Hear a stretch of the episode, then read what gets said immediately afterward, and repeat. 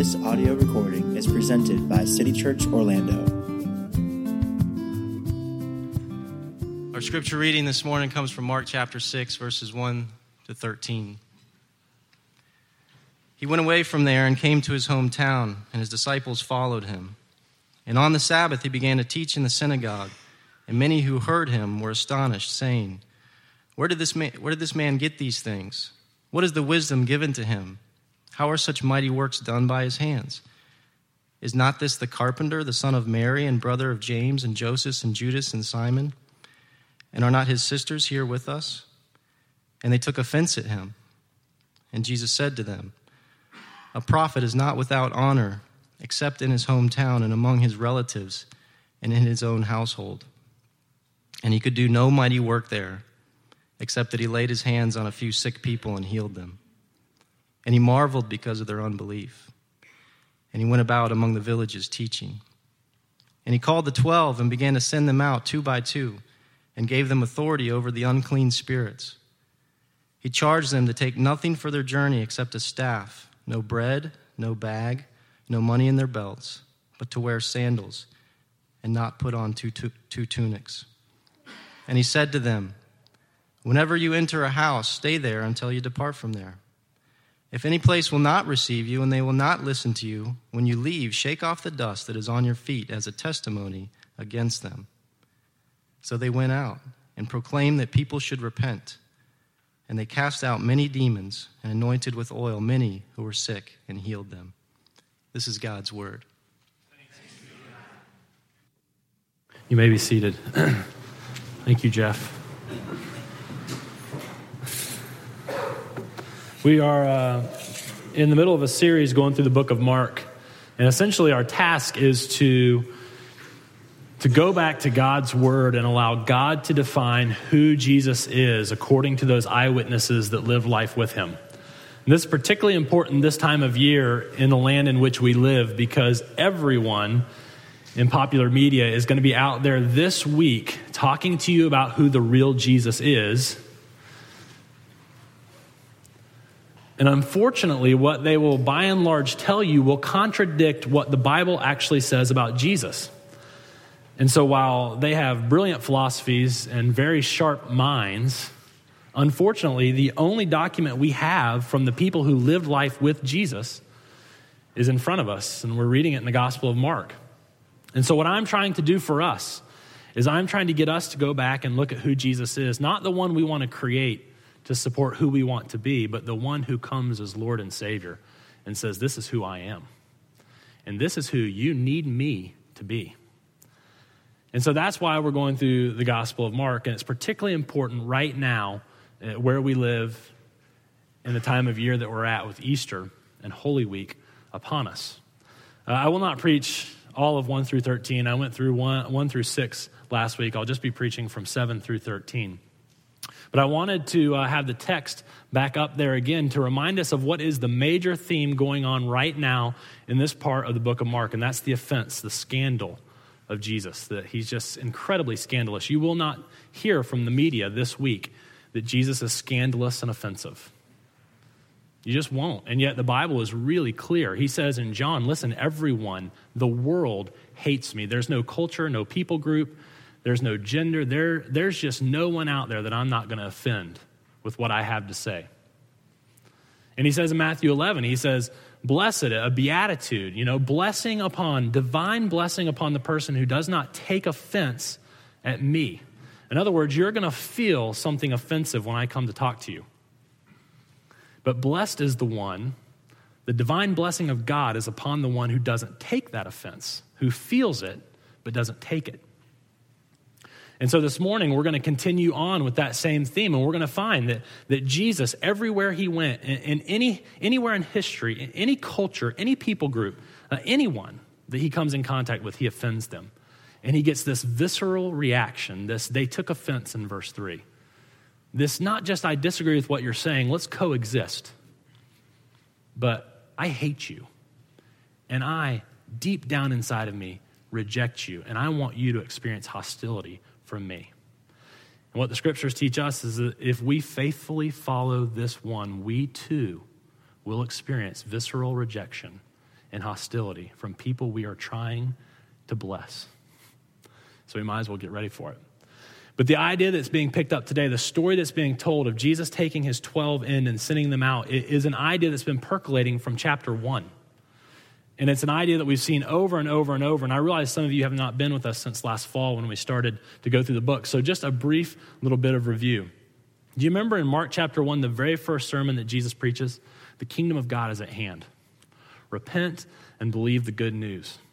And then right away, he goes up to some fishermen and he says, Come and follow me, and I will make you fishers of men. So, from the very beginning, Jesus is not a solo artist. He has no intentions of he himself in his body being the only one who administers his kingdom, his mission, and his grace and his salvation. He, from the very beginning, has intended to multiply his kingdom through the ones that he saves. That the gospel is grace, and you really only experience grace once it goes through you to someone else.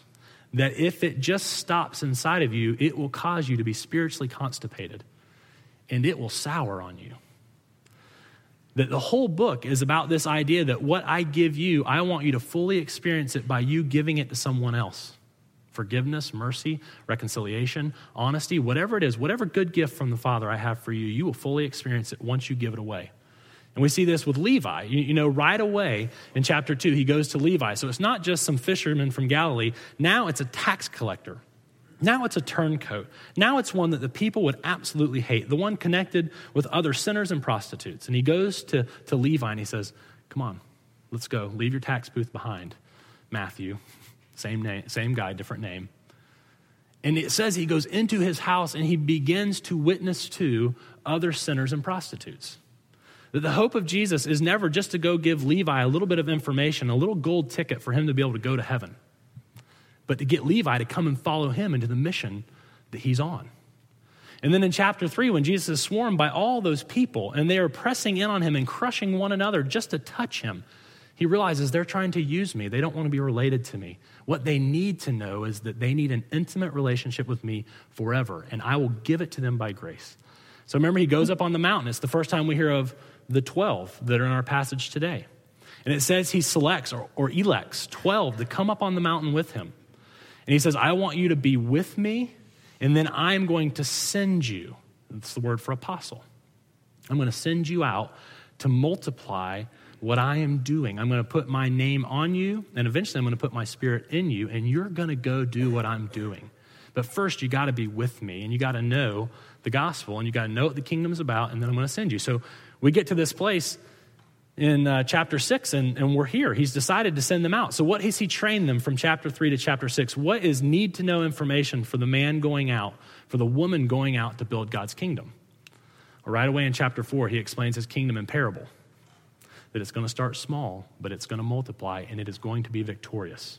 And you need to know that your call is to be faithful in scattering the seeds don't worry about fruits and roots and those sort of things and the people I want you to communicate to. Just go out and scatter as liberally as you can the news of the gospel.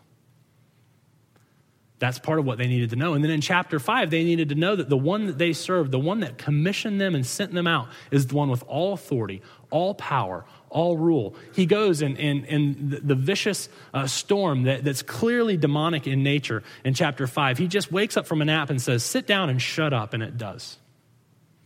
And then he meets a man, remember, in Gerasene, the man with a legion of demons inside of him, demonizing him. And, and he heals this man with just simple, simple talk because his, his word is so powerful. And not only that, then they come back and they find out that this one who is in control of nature and in control of Satan and all of those who work for him, this one can go to a woman who has not been healed by anyone in 12 years and simply by her touching the, the, the end of his garment she's made well.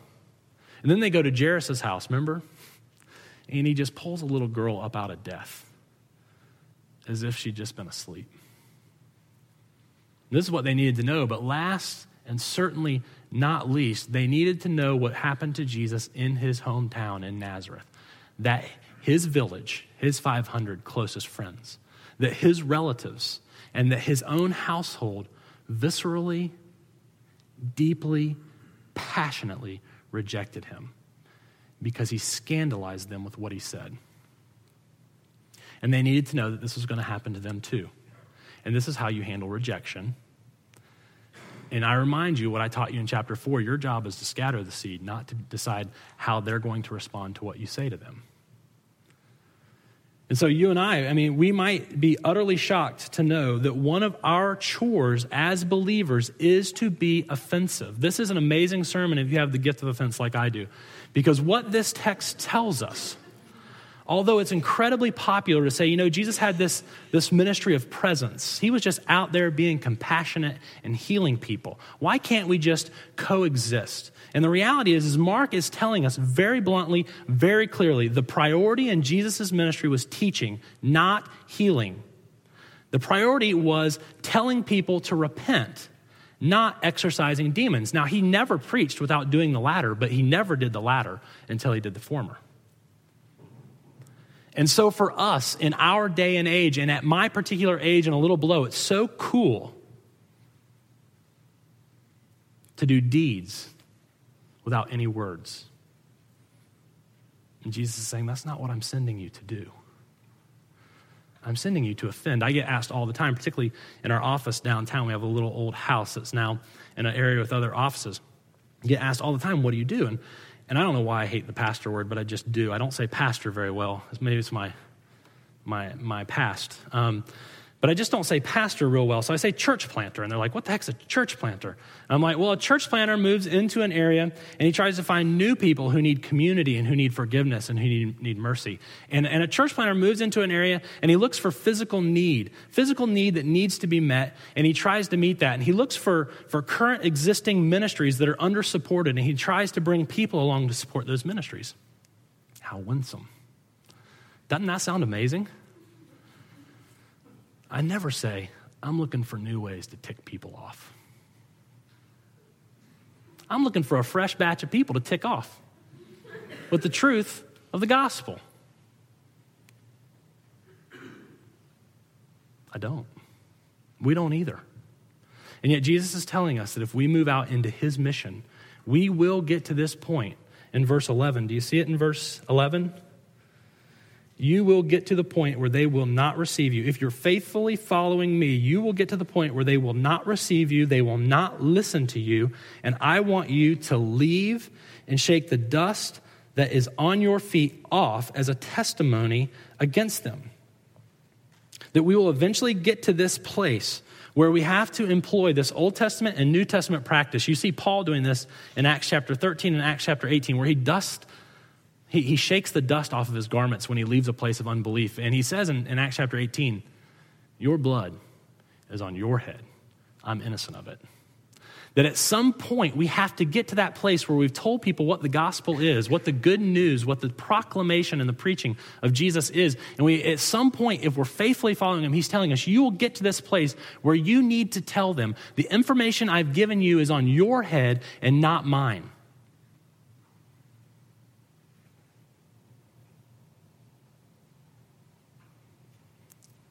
What is it that we are telling people that's going to be so radically offensive? Do you see what the disciples' sermon is summarized by in one word in verse 12? So they went out and proclaimed or preached that people should repent. This is what's so offensive. You're wrong.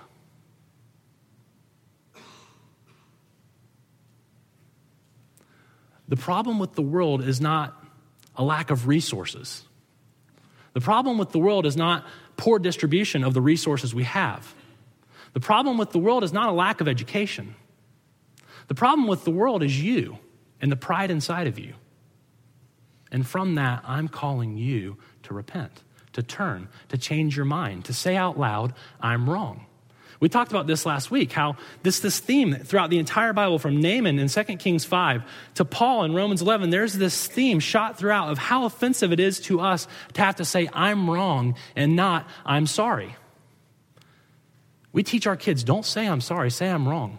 Even at two, my two year old stutters to try and say, I'm wrong. I'd rather say I'm sorry. It might have been outside of my control. The circumstances just didn't quite line up for us. Well, you know, I did punch you because I'm, I'm undereducated. My parents have not taken me to Disney often enough. I don't have the right toy. So I am, I'm very sorry for what happened between the two of us. But I'm not wrong. I don't think in our heads, we're like, yeah, yeah, yeah, saved by grace. I can do nothing to get God to love me, yada, yada, yada. Jesus lived the perfect life, then he died. Okay, okay, I get it. I don't think this pierces how offensive it is to our very own souls. I was thinking about it this week. I, I'm, Trisha had to say the words, I forgive you to me. Whew, that did not sit well with me. I mean, it just went right at my pride. She didn't say, It's okay, I'm guilty too. She didn't say, Oh, it's okay, you had a long day. I had to say, I'm wrong. And she had to say, I forgive you. Do you see how that grates at the core of my pride when someone else says, I forgive you? And you would think, forgiveness, mercy, grace, hallelujah, everybody have some. It's horribly offensive to us that the message that the disciples preach can be captured in one word repent. Where'd they get it from? Jesus. His message, as recorded by Mark, is two words repent and believe. It's incredibly offensive to us. And so Jesus, number one, sends his disciples out into the ministry of offense. But he sends them out wanting them to winsomely offend as they go.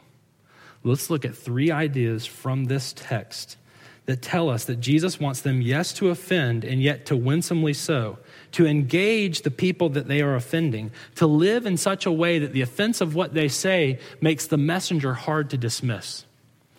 There's three, at least three, I found about seven or eight, but I will give you three this morning, three ideas that says, yes, we are intended to go out and offend with our message, but we are supposed to do it in such a winsome, engaging, loving way that it's very difficult to dismiss us. You see in verse 7? And he called the 12.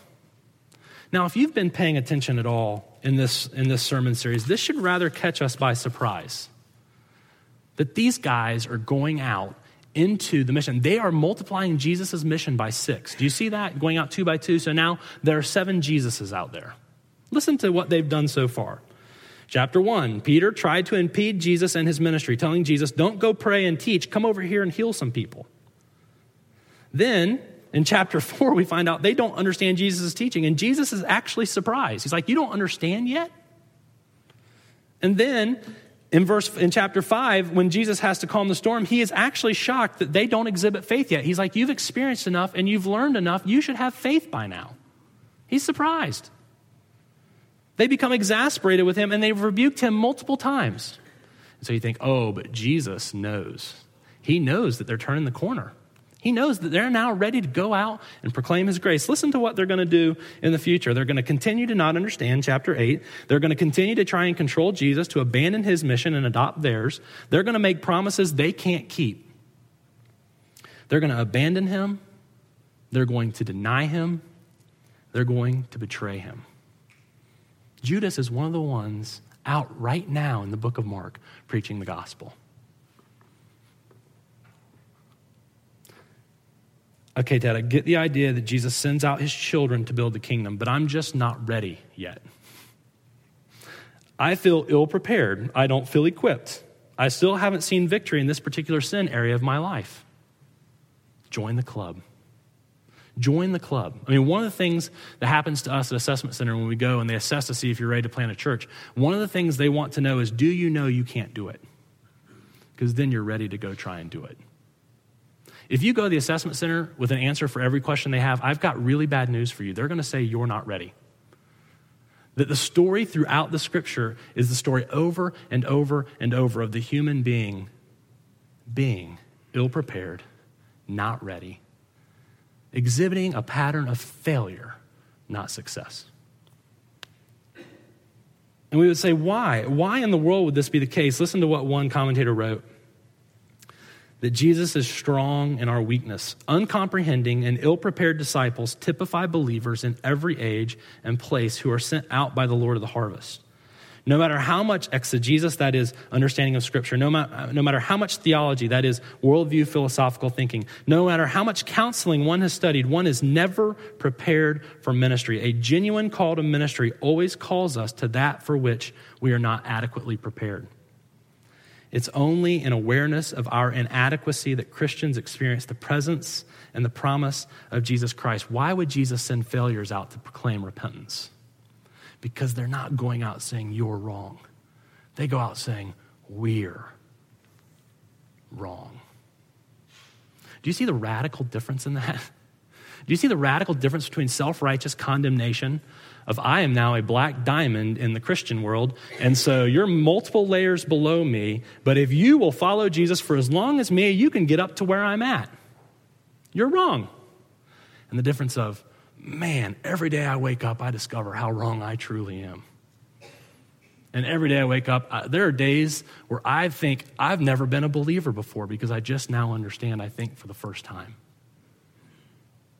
That when I come to you and I see sin in your life and I see pride and I see that's what's wrong with our world, that part of your heart, that pride that says, me and my kingdom, when I see that, I know it because I know it in me. And so I come to you and I say, listen, we're wrong, but I've got good news about one who saves wrong people.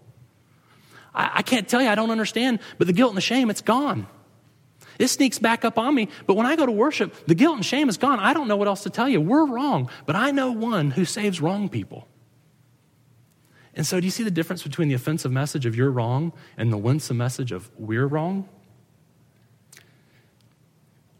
Second, not only who he sins or the failures and not successes, this is how he sins.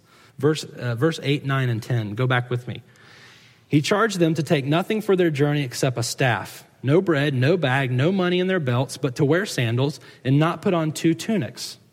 And he said to them, Whenever you enter a house, stay there until you depart from there. So, this is what you should take a walking stick and some protection against wild animals, a belt, we only know that because he says don't put money in it, sandals for the rocky road, and one tunic. And we only know one change of clothes because he tells them not to take two. Now, this is quite radical, but what is even more radical is what he says not to take. No bread. It's the word artos. It's, it means food of any kind.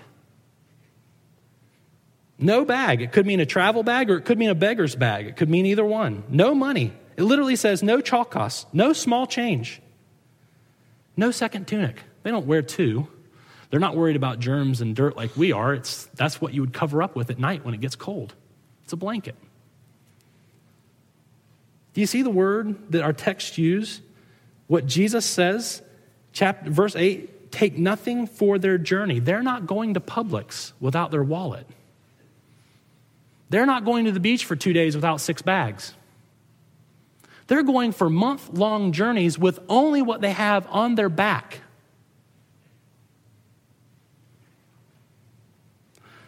Why would he do that? Why would Jesus set it up this way? It's brilliant what he does. He does it for this reason.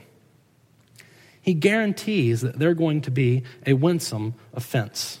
He says, Be dependent on me by having to depend on those you're going to minister to. Did you catch that? The people you have offensive news for, you need them to take you, take you into their house. So I'd be careful how I tell them. The very next thing after no two tunics, to them, I can be outside in the ancient Near East as long as I've got something to cover up with at night. The very next thing is, you're going to be in their house. And I don't want you to stay. I don't want you to depart from that house until you leave town. No finding a better place the next day and moving up. Just stay there in those humble circumstances and help them with their farm, help them with their business, help them with their way of life so that they're glad to help you with yours. The second way that Jesus does keeps us from being just radically offensive, but being winsomely offensive, is that he says, Be dependent on me as I provide for you through those you're ministering to. Why would Jesus do this? He wants us to go model what we're preaching. We're preaching to them, you're trying to find life in things. Look at the joy in the community I have with no things. You're, you're, trying to find life in created things. Look at the joy in the life I want to share with you from knowing the creator of those things.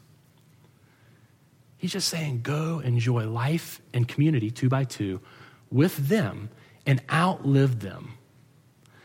One of the most radical things I've ever seen in my life is the Bible study of some extraordinarily wealthy men being led by a man who doesn't have any money in a savings account.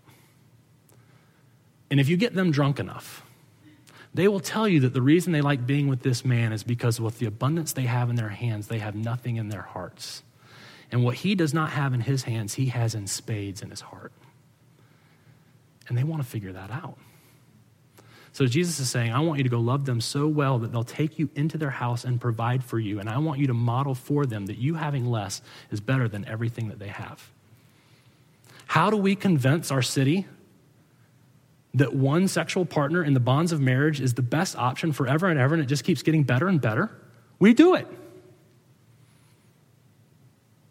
And then we confess what we've done in the past, just like them, and where in our heart now we need to confess. How do we convince the world that the most joy and the most life and the most significance is doing exactly what Jesus tells us to do? We just go love on them and live with them and do it.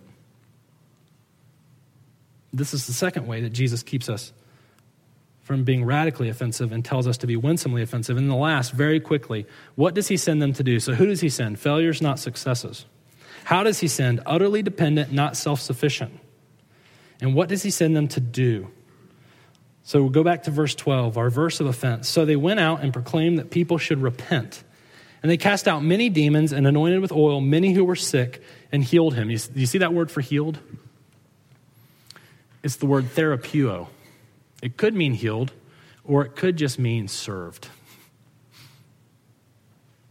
He says, This is what I want you to do. I want you to tell them to repent, verse 12, and verse 13, I want you to bring redemption and hope and help to their land. Bring prosperity to them so that when they're offended by the message, they're so drawn to the messenger that they don't want you to leave. It's interesting that they are anointing people with oil. I think this is really part of what Jesus is trying to tell us when he says, Don't take anything except these things. How did they possibly come upon oil? Well, first of all, oil is not hard to come upon in this day and age. But being the one who puts oil on wounded people is the job of a servant. You got leprosy? Hey, listen, you need to repent. You need to change your mind about how you've been living. But can I rub that oil on your leprosy? Do you have a headache? Hey, listen, you need to know you're not going to find life in your job. But could I be the one who massages your forehead and helps you with your headache? Do you see this contrast? Do you see the conundrum that we put the world in if we begin to live like this? I don't want them to go, but I'm really offended by the exclusivity of what they say. They're incredibly inclusive in who they serve, and they're really narrow and exclusive in what they believe. And I don't know what to do with it. I came across an amazing, amazing article that captures this idea. My friend Christy Christensen sent this to me, as she did probably some of you. I don't know if you read it or not. But this is the best current, right in this moment illustration I have for what Jesus is teaching us this morning. Matthew Parris writes for the Times of London. He wrote this article on December 27th, 2008. The title was As an Atheist, I Truly Believe Africa Needs God. I'll read that again. As an atheist, I truly believe Africa needs God. And this is the subtitle Missionaries, not aid money, are the solution to Africa's biggest problem. The Times in London does what they call a Christmas appeal. It's an appeal for people to donate towards charities that they support. And one of the charities that they support is in Malawi. It's Pump Aid. It's a way for people to have safe uh, pumps and sanitized pumps so they can have water that does not harm and hurt them. And this is what he writes about in this. I mean, I, I brought it because I thought some of you might want it. I mean, it's a three page article, and I mean, I read it probably 10 times. I was so astounded by it, by what he said. I, could, I couldn't believe, I, I just can't believe it. You'll have to read it for yourself. He says, these are, these, these are my options. He describes himself as a confirmed atheist. That means he doesn't believe there's a God. And he says elsewhere, I have a growing belief that there is no God. So he's saying, this is where my worldview is. This is where my philosophy is. This is where I, this is what I think about things. And he says, We, as confirmed atheists, have three options for thinking about missionaries in Africa. We can, number one, despise them. And he says, Only the most radical secularist would say this land is better off without that hospital or school. He says, Or we could pity them. We could say, It's just a shame that their faith has to be a part of this. I wish they were stronger, more evolved people so that they didn't need their faith to go serve other people. And then he says, or we might be forced to believe that the African people need evangelism and not just mercy. Did you hear that? He said, I'm not just okay with their mercy and their deeds and what they do. I've come to understand the people of Africa need what they say and their evangelism. This is astounding. I'm not making this up. He, these are quotes about Christianity. This is the winsome offense of the gospel. I'm convinced of the enormous contribution that Christian evangelism makes in Africa. Unlike anything else, Christianity changes people's hearts. It brings spiritual transformation. The rebirth is real. The change is good. This is not a commentator on Mark. This is a confirmed atheist. The effect of the transfer of faith to the flock is so immense, I cannot help but observe it. We must not kid ourselves in thinking that providing the material means or even the know how that accompanies what we call development will make the necessary change. A whole belief system must first be supplanted. Christianity, with its teaching of direct, personal, two way link between the individual and God, is liberating. How did he get to this place of saying these things? As a young boy, he grew up in Africa and he always found safety around believers. As a 24 year old, he traveled the continent. And whenever they were in populated areas, they stayed in missions because they knew they could be taken care of and they knew they'd be protected from danger. And now, as one who went to report on the pump aid team, he met multiple believers who did not hide their faith. And these were his conclusions. Despite all of this, this man shows us, this man shows us that even with all of this winsome appeal, we will still get to the end at some point and we will have to say, I shake off the dust from your house. That despite all this, that we will still have to walk away and say, This is on your head and not mine. So let's test the, the balance in our own lives. Let's, let's test the balance of offending yet serving. Let's test this. Let's just think about this in my life. I mean, I've got the radical ability to offend. And yet, I don't see a whole lot of service in my life. In the last five years, if you haven't offended anyone with the truth of the gospel, if you have not experienced visceral hostility, you've been too risk averse, too soft, too needy of approval, too cowardly, too inconsistent, too something. Do we see verse 7? He summons the 12. He called them in. Last week was a prophetic motif. He comes in to teach in their synagogue and he has his retinue behind him. He has his people behind him, his scribes coming along to learn. This week he's acting like a king on the march. He says, Come to me. And he began to send them out as ambassadors two by two. He gave or endowed, he granted them authority. Jurisdiction is what the word means. He charged them. Do we, are we ready to repent for the reality that we think that as Christians we can just sort of stand static in our relationships and not feel sent to go tell people about Jesus? Hey, dear neighbor, I've noticed your grass looks good. You have a good, clean haircut. I was wondering, could you tell me about the new heavens and the new earth, please? I'm just sitting here minding my own business and praying that somebody will come along and ask me to tell them about Jesus. That's how I live. On Saturdays, I'm out in my yard making my yard beautiful, hoping that my neighbors will come over and say, you know what? I've been thinking. Someone needs to tell me about repentance and faith. I'm, I'm having a miserable life over here. Nothing's fulfilling me. I've noticed your five kids screaming around. Would you please tell me about this? And at the same time, if no unbeliever has called you friend in the past five years, then you've been too offensive, too mean, too judgmental, too condemning. Listen, the gospel is offensive enough by itself. When I add personal obnoxiousness to it, it's volcanic.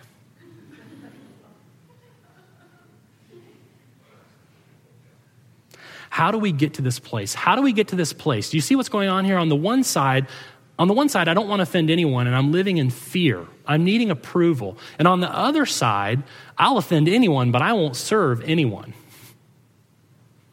How do we get to this place where we're not living out of fear and we're not living out of pride? How do we get to this place where I'm willing to offend anyone and not lose sleep over it, and yet I will serve anyone because they're a human being?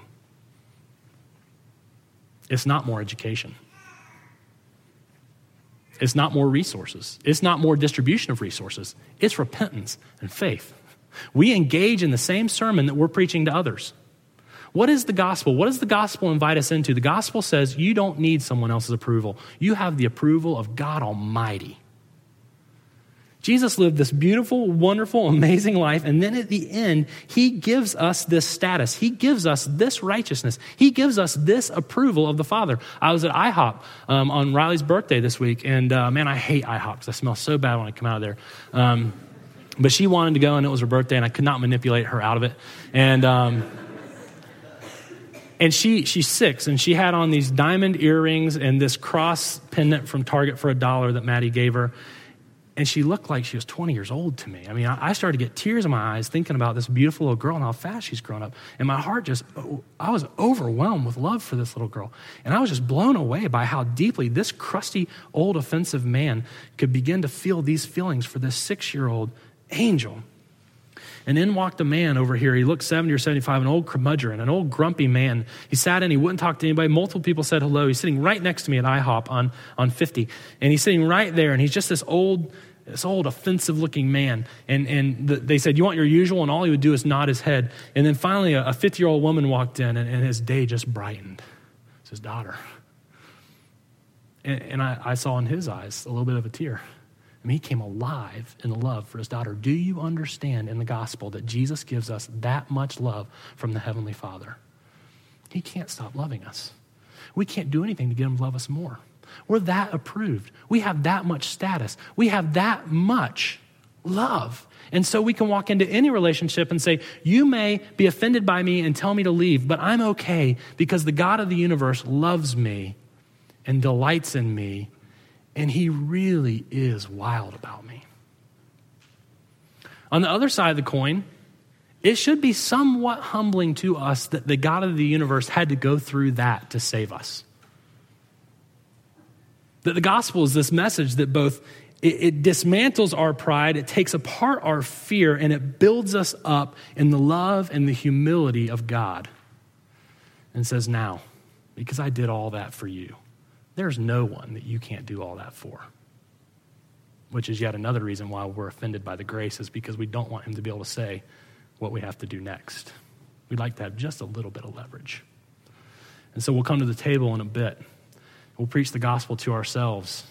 The gospel is the only way for us to live this winsomely offensive life. Let's pray. Lord Jesus, you know that my heart is desperate. My heart is absolutely desperate for me to become a better witness of your grace, your gospel, and your truth. You know that I do not want to live another year without becoming more faithful in the proclamation of your gospel. And you know that we did not plant this church. We did not plant this church so that believers would have a home, but we planted this church so believers could be gathered to go reach unbelievers.